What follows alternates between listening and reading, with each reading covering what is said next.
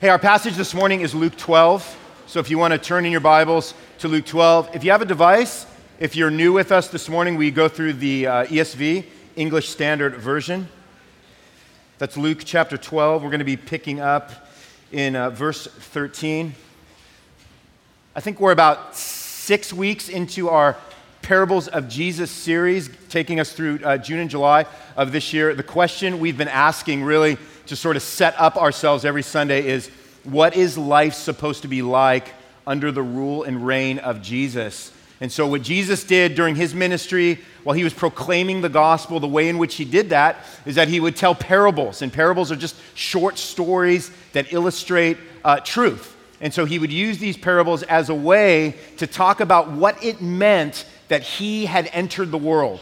And what we say, and the phrase that we use for Jesus entering the world is that the kingdom of God has arrived. And we have defined the kingdom of God, this arrival of Jesus, which of course has changed the rest of our lives, as just meaning the good life that we now live uh, with Jesus. And so we pick up today in Luke 12, and we're going to be looking at this parable called the parable of the rich fool. So I'm going to pick right up here with verse 13. And this is what it says Someone in the crowd said to him, Teacher, tell my brother to divide the inheritance with me. But he said to him, Man, who made me a judge or arbitrator over you?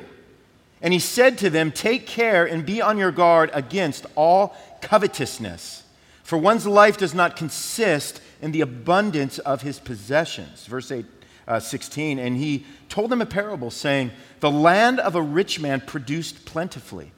And he thought to himself, What shall I do? For I have nowhere to store my crops.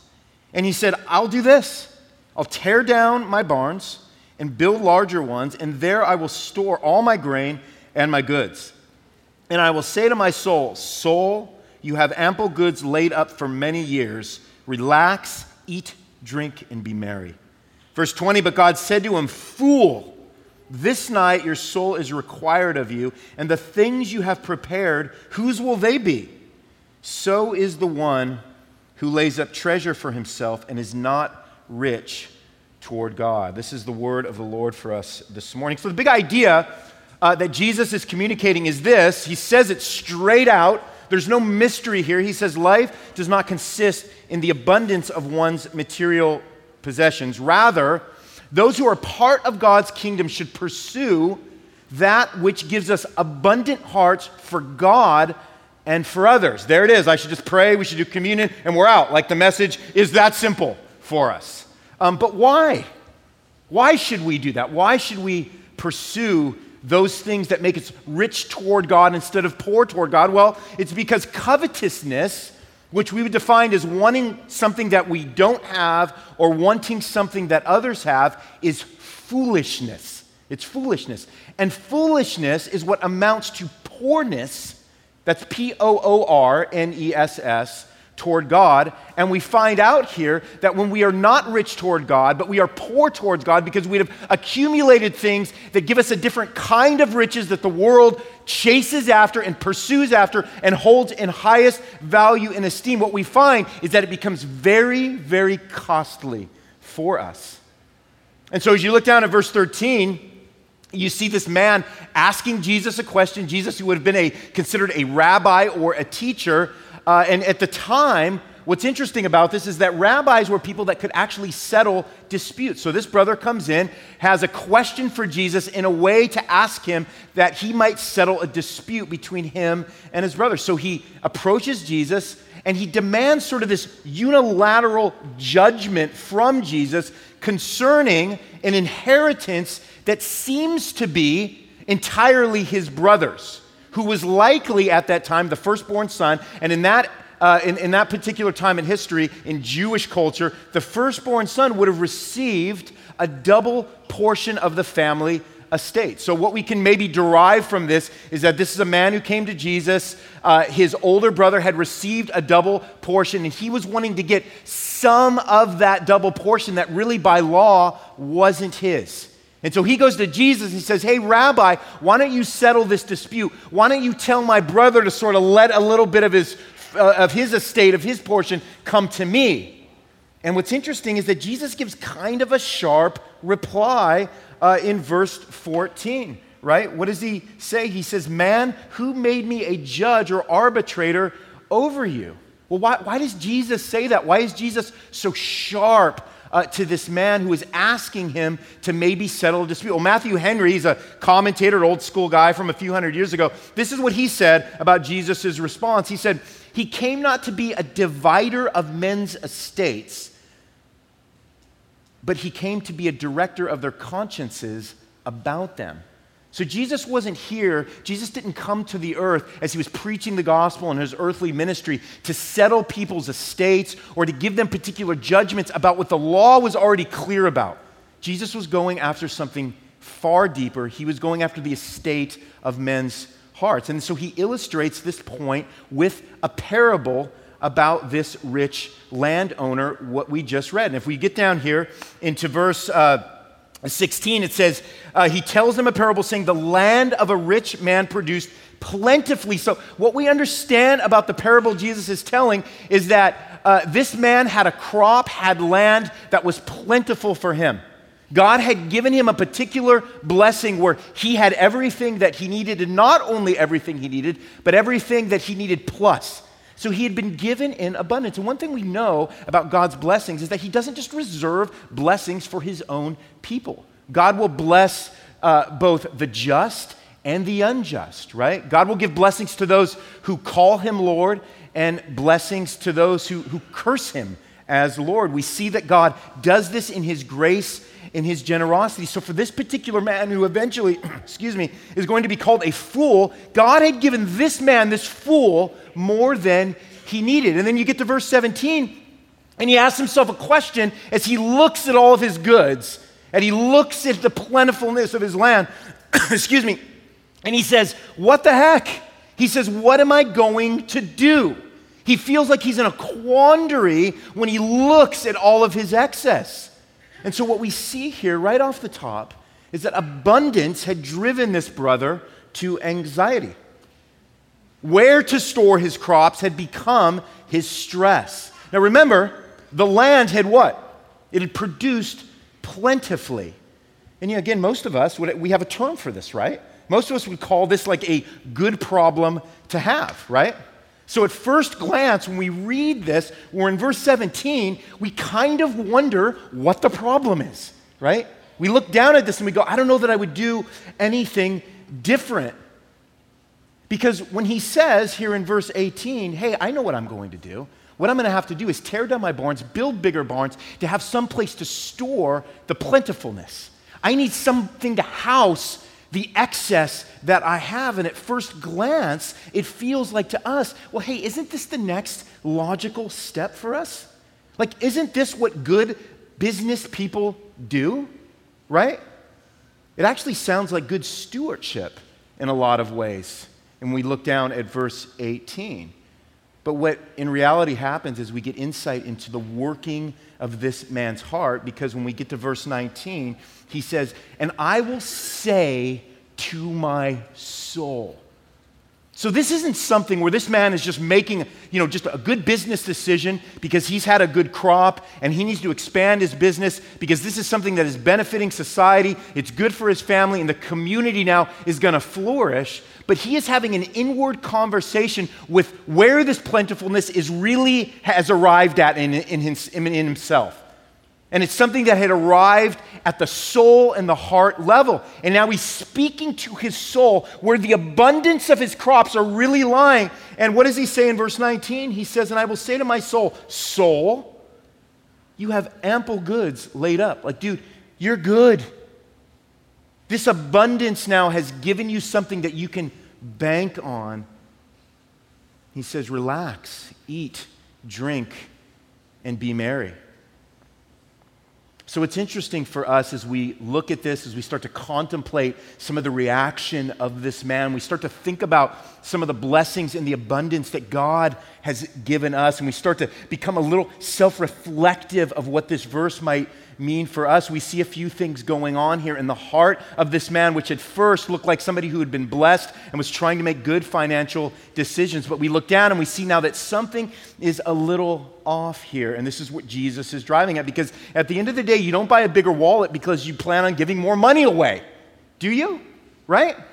I mean, you don't buy a, okay, here's something for Ashlyn. You don't buy a bigger gun safe because you plan on scaling back your gun collection. I feel like you guys are quiet. I'm just trying to rope you back in. All right? You don't buy more storage bins because you plan on hauling things out to the dumpster. That's not what you do. That makes no logical sense. And so, what we see in this brother is we see that his grain and his goods weren't merely his sole possessions, but they were the possessors of his soul. They had become something different. They had transformed into something more than they were meant to be. His God was riches, and he wanted to build a bigger temple to worship his God. Now, that makes us really uncomfortable, and we don't like to think about the things that we do with the abundance that we've been given to look like nothing more than maybe worshiping at the altar of the idol of the things that we have rather than the one who has given us those particular things. This puts us in a really uncomfortable state, right? Because we don't like to think that our hearts are that easily swayed towards money and towards riches and towards accumulation and towards things that intrinsically we know don't last, but for some reason we keep going back after them. You guys remember, it's not Christmas, but I'm going to go Ebenezer Scrooge on you here for a minute. We remember the story of Ebenezer Scrooge. At some point, his heart had been turned, his heart had been swayed towards the accumulation of wealth at the absence of everything else. And what had happened to his life? Well, his life had become just a driving pursuit towards those things, and everything else around him reflected the way that his heart had been shaped by that pursuit. And in fact, when you look at the story of Ebenezer Scrooge, what's amazing, if you read the book or you watch the movie 12 times at Christmas like I do, what you find out is that he didn't even make a better life for himself. He wasn't even a guy that, that took his, his own money and his own possessions and tried to create something even a little bit better for him and his family. No, he actually did, did the opposite of that. He didn't benefit others, he didn't even benefit himself. So, this man in our parable, this man's desire to achieve more for his own sake, it had produced a poorness of character in him. And it did it in two ways. Number one, uh, it made him greedy, it produced greed inside of him. I don't know that we talk that much about greed in the church. Jesus talks a lot about greed. And I feel like I, I, I can't even count on one hand the number of sermons that I've heard on this subject of greed, I think it's because it sits this close to our, our faces all the time. But Jesus had a lot of things to say about greed. And we look down at what had happened to this man's heart, what we see is that there were many good things he could have done with his grain and his goods. But he didn't. His first thought was, What can I do to store these grain and these goods, this grain and these goods. So produced greed. The second thing it produced in him was it produced ignorance in him. Being so shaped by the accumulation of things that had no heavenly value had produced a level of ignorance in him because he believed his grain and his goods were all he needed for the enrichment of his soul. That's the transformation that all of this had taken, the effect that it had taken. Now, how, how many of you guys remember that show, Hoarders? I think it, yeah, a few, a few of you are, are, are you know, brave enough to admit that you used to watch Hoarders. I appreciate that.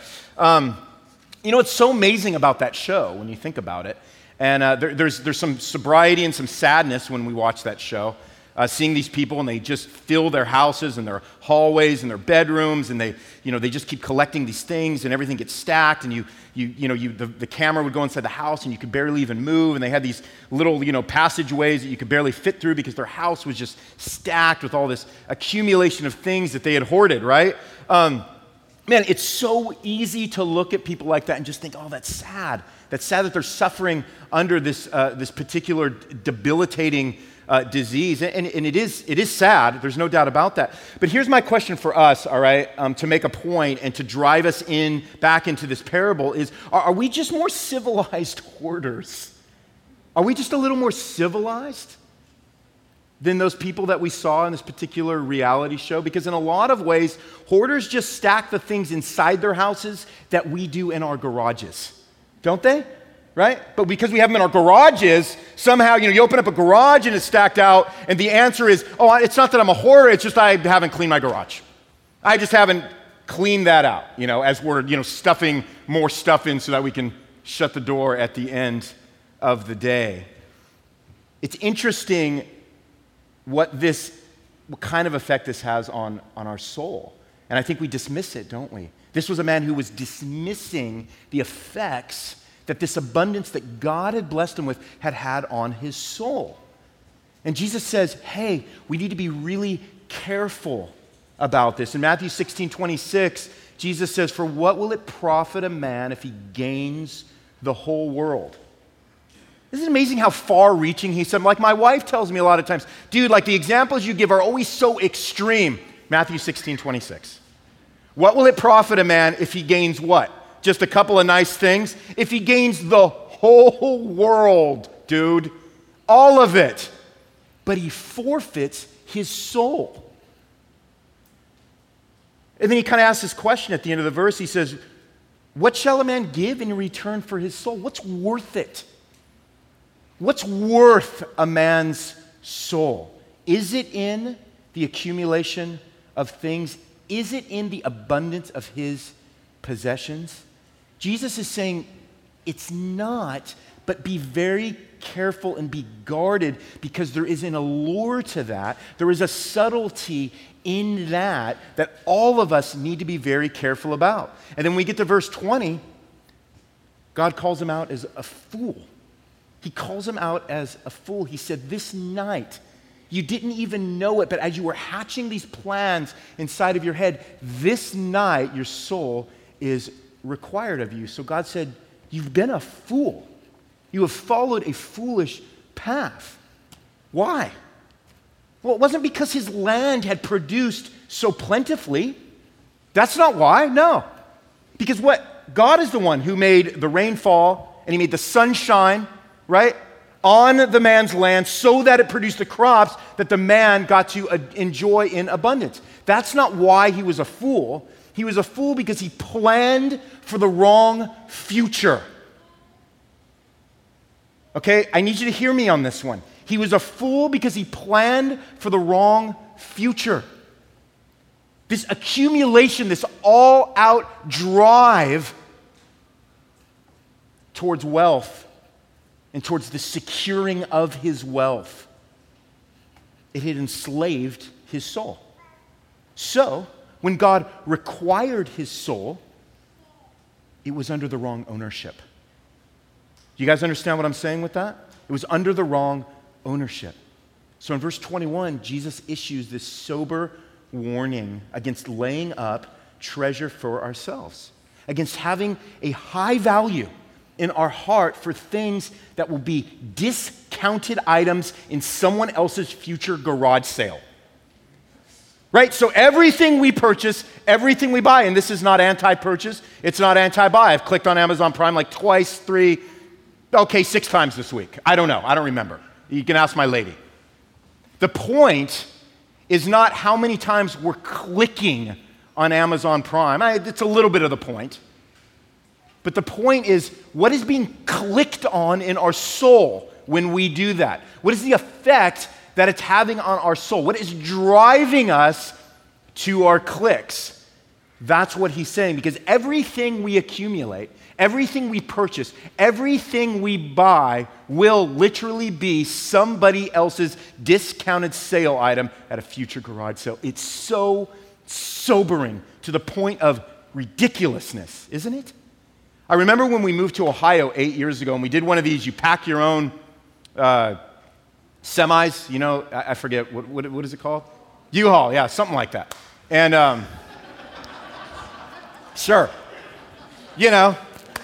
Um, so we're packing this thing, and when I say we, I mean, my friend who actually knew how to pack things, and he came in and he helped us pack. And so, you know, you're packing this thing, and you're, you're like, you're like halfway through, and you're like, there's no way all my stuff's going to fit. You're like just convinced because you're looking in your garage, you're looking at the boxes, you're halfway into this gig, and you're like, there's no way, brother, there's no way it's gonna fit. Like three feet later, it's all in, it fits. And you got all this room in the back, and then you look at the other person. In this case, it was my lovely Melissa, and I said, Is this it? You just think, Is this all we own? Like everything, we couldn't even fill up one of these U Hauls, like with all of our stuff that we've accumulated over the years. That wasn't something that made me feel better. That wasn't something that made me feel less materialistic. Okay, that's not my point. My point was that there was a sobriety that happened when we looked at these things, some things that we you know paid off for years or whatever they were, appliances, things of that, things we actually needed. But you look at that and we looked at that and you think, is this all I have to show for my life? And it's a picture of this man. It's a picture of that moment in all of our lives when we get to a place when God is going to require our soul and we're going to sit there and go, wait a minute. This was what I spent my time pursuing. It was those things that are literally not even going to be mine anymore after I meet the Lord. So, this is a parable that is meant to bring about some sobriety in our lives. Because I think it's about three things for us. I think this parable speaks into three, three areas of our life. I think it's about these three things. Number one, it's about, it's about the state of our hearts, really. It's about the state of our hearts. It's not necessarily about how much you have, but about how much you treasure what you have more than Jesus. And that has to be the takeaway for us today. Go down to verse 32. This is what Jesus says. He says, Fear not, little flock, for it's your Father's good pleasure to give you the kingdom. Sell your possessions, give to the needy, he says. Provide yourselves with money bags that do not grow old, with a treasure in heaven that does not fail, where no thief approaches and no moth destroys. And then he ends with this. He says, For where your treasure is, there your heart will be also. So, what this is about is it's about the state of our hearts more than anything else. 1 Timothy 6:10 tells us for the love of money is a root of all kinds of evils. So at the same time, we're warned to guard ourselves against the love of money because it's the root of all kinds of evils. And 1 Timothy goes on to say it is through this craving, it says, that some have wandered away from the faith and pierced themselves with many pangs. I don't know that we take it this seriously because of the level of things that we have all acquired, regardless of, of the socioeconomic place we find ourselves in. You know, if you do stats, if you look at what people have around the world, all of us have kind of a lot, right?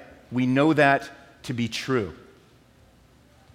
But it's the craving for those things, it's the desire for those things here from 1 Timothy that some, it says, have wandered away from the faith and pierced themselves with many pangs. So, our desire for things, the high value that we put on possessions, it's so dangerous, it's so alluring that it says some have even wandered from the faith and they have been succumb with many pangs and sorrows. What I find so interesting is that the man never carries out his plans. Do you guys catch that? It wasn't what he did. He never did it. He never got to, he never built the barn. It's what was driving his heart to do what he was never able to fulfill. This is what God judged him for, right? When God required his soul, there was no barn, there was no new barn. It was what was in his head, it was what was in his heart. John Calvin said, To love this life is not in itself wrong, provided that we pass through it as pilgrims, keeping our eyes always fixed on the object. Hebrews chapter 13, 5 and 6 says, Keep your life free from love of money and be content with what you have, for he has said, I will never leave you nor forsake you. So we can confidently say, Hebrews says, The Lord is my helper, I will not fear. What can man do to me? In other words, the acquiring of possessions from a heart that seeks to find its security and comfort from those things, harm can be done to our soul in that. But when we are pursuing the things of God, when we see Christ as our treasure to behold and to take in as our greatest value, what can man do to take that away from us? Well, the answer is nothing. So it's about the state of our hearts. too. it's about one of two futures for us. So we all categorically fit into this. If you're someone who's like, dude, don't try to box me in, I'm not. Jesus is boxing us in right here. We have two futures in front of us there's a future for foolishness, and there's a future for faithfulness. And ain't none of y'all are going to establish some third category. Those are the two categories. When Jesus calls the man a fool, he doesn't mean he's unintelligent. That's not what he's saying. He's saying he's been unwise, is what he's been saying. He's obviously intelligent. He's ran a successful business. He's a successful, a rich landowner. He's done some things right. We'd qualify some of his actions as being hey, this is the direction you go to create successful business. Nothing wrong with that. Proverbs 11 28 says, Whoever trusts, though, in his riches will fall. And that was the direction that this brother had taken. But the righteous, it says, will flourish like a green leaf. And when you think of a tree and you think of a leaf, what do you think of? You think of something that is outside, you think of something that has been subjected to all the seasons, all the elements, and yet, because of what it's attached to, because what it finds its rootedness in, it has a future of flourishing. 1 Timothy 6:17 reminds us he says as for the rich in this present age charge them this is Paul talking to Timothy saying hey tell this to your, to your rich guys and gals in the congregation Timothy was a pastor he says charge them not to be haughty nor to set their hopes on the uncertainty of riches but on God who richly provides us with everything to enjoy he didn't say listen he didn't say the uncertainty of riches, but on the blessings of God. What does he say? He says, but on God, who richly provides us with everything to enjoy. There's a stacking thing here. It's not the blessings of God, it's God who gives the blessings. So at the end of our lives, we are going to be marked by people that pursued foolishness or pursued faithfulness. And listen, in our faithfulness, we have our seasons of foolishness. And God pulls us back from those foolish, heart inducing behaviors. And He continues to shape our hearts towards greater and more richer faithfulness. Finally, third, it's about being rich in righteousness. Listen, I need you to really listen to me right now as we finish to walk away today focused on your possessions, or to walk away today focused on your lack of possessions, right? Some of y'all are like, dude, I got nothing. I don't even know how this applies to me. Listen, to focus on possessions or your lack of possessions is still in some way being possessed by them. That's not the focus here. The question is this Does Jesus possess your heart? If the kingdom of God is the good life with Jesus, like we've been learning, and Jesus says, Seek first the kingdom of God, it means that our hearts have a longing for something, for something that is meant to be fulfilled, or He wouldn't have given us a heart with a longing. So, you all, I all, have longing because God gives you a heart that longs to be filled by something that will actually fill it. And his name is Jesus. His name is Jesus.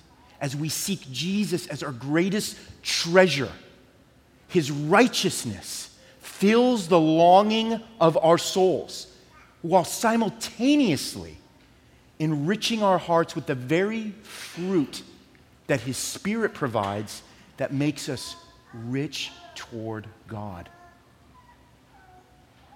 The good life with Jesus is a process. It's a process where our preoccupation with material consumption, which we all struggle with, is in constant reversal. Yes, we have to eat or we'll die.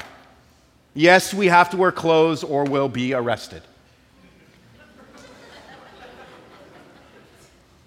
That was the only re- that's the only reason I had for wearing clothes, was just being arrested. God is not an unreasonable God. He's a resourceful God, right? But as much as He wants us to depend on Him, He wants us to delight in Him. And that's what we need to get from this. Jesus never says, listen, don't seek treasure. He says, treasure me. That's what He's saying. He says, Seek me first to be fulfilled, and I will fill your needs. Jonathan Pennington writes, We must seek God's kingdom first, which will often mean letting go of our goods and our money. You all just think in the quietness and the conscience of your own heart what that looks like to let go of some things. But he, this is what he says. But Jesus motivates us to this counterintuitive solution by showing us when we do that, God our Father will provide for all of our needs. How can I believe that, Martin? How do I know that this is true? We know it's true because Jesus took the form of a servant, because Jesus humbled himself and died on the cross so that when our souls are required of us, they would be redeemed by the riches of his mercy and his grace. Someone who cares for the state of our souls after death, will he not supply our needs until death? Philippians 4:19 says, "And my God will supply every need of yours according to his riches in glory in Christ Jesus." Someday, when our souls are required of us, we're going to be separated from our treasure, or we're going to be reunited with our treasure if our treasure is Jesus. Let's pray.